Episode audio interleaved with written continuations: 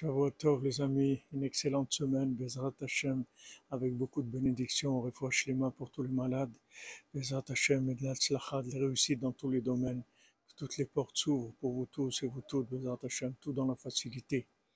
On voit dans le conte du cordonnier et du chacham et du, du génie que non, pardon, je, je, je, me, suis trompé dans le conte du fils de la servante, du fils du roi et du fils de la servante on voit quand à un moment, le fils de la servante, il se vend au fils du roi pour un morceau de pain.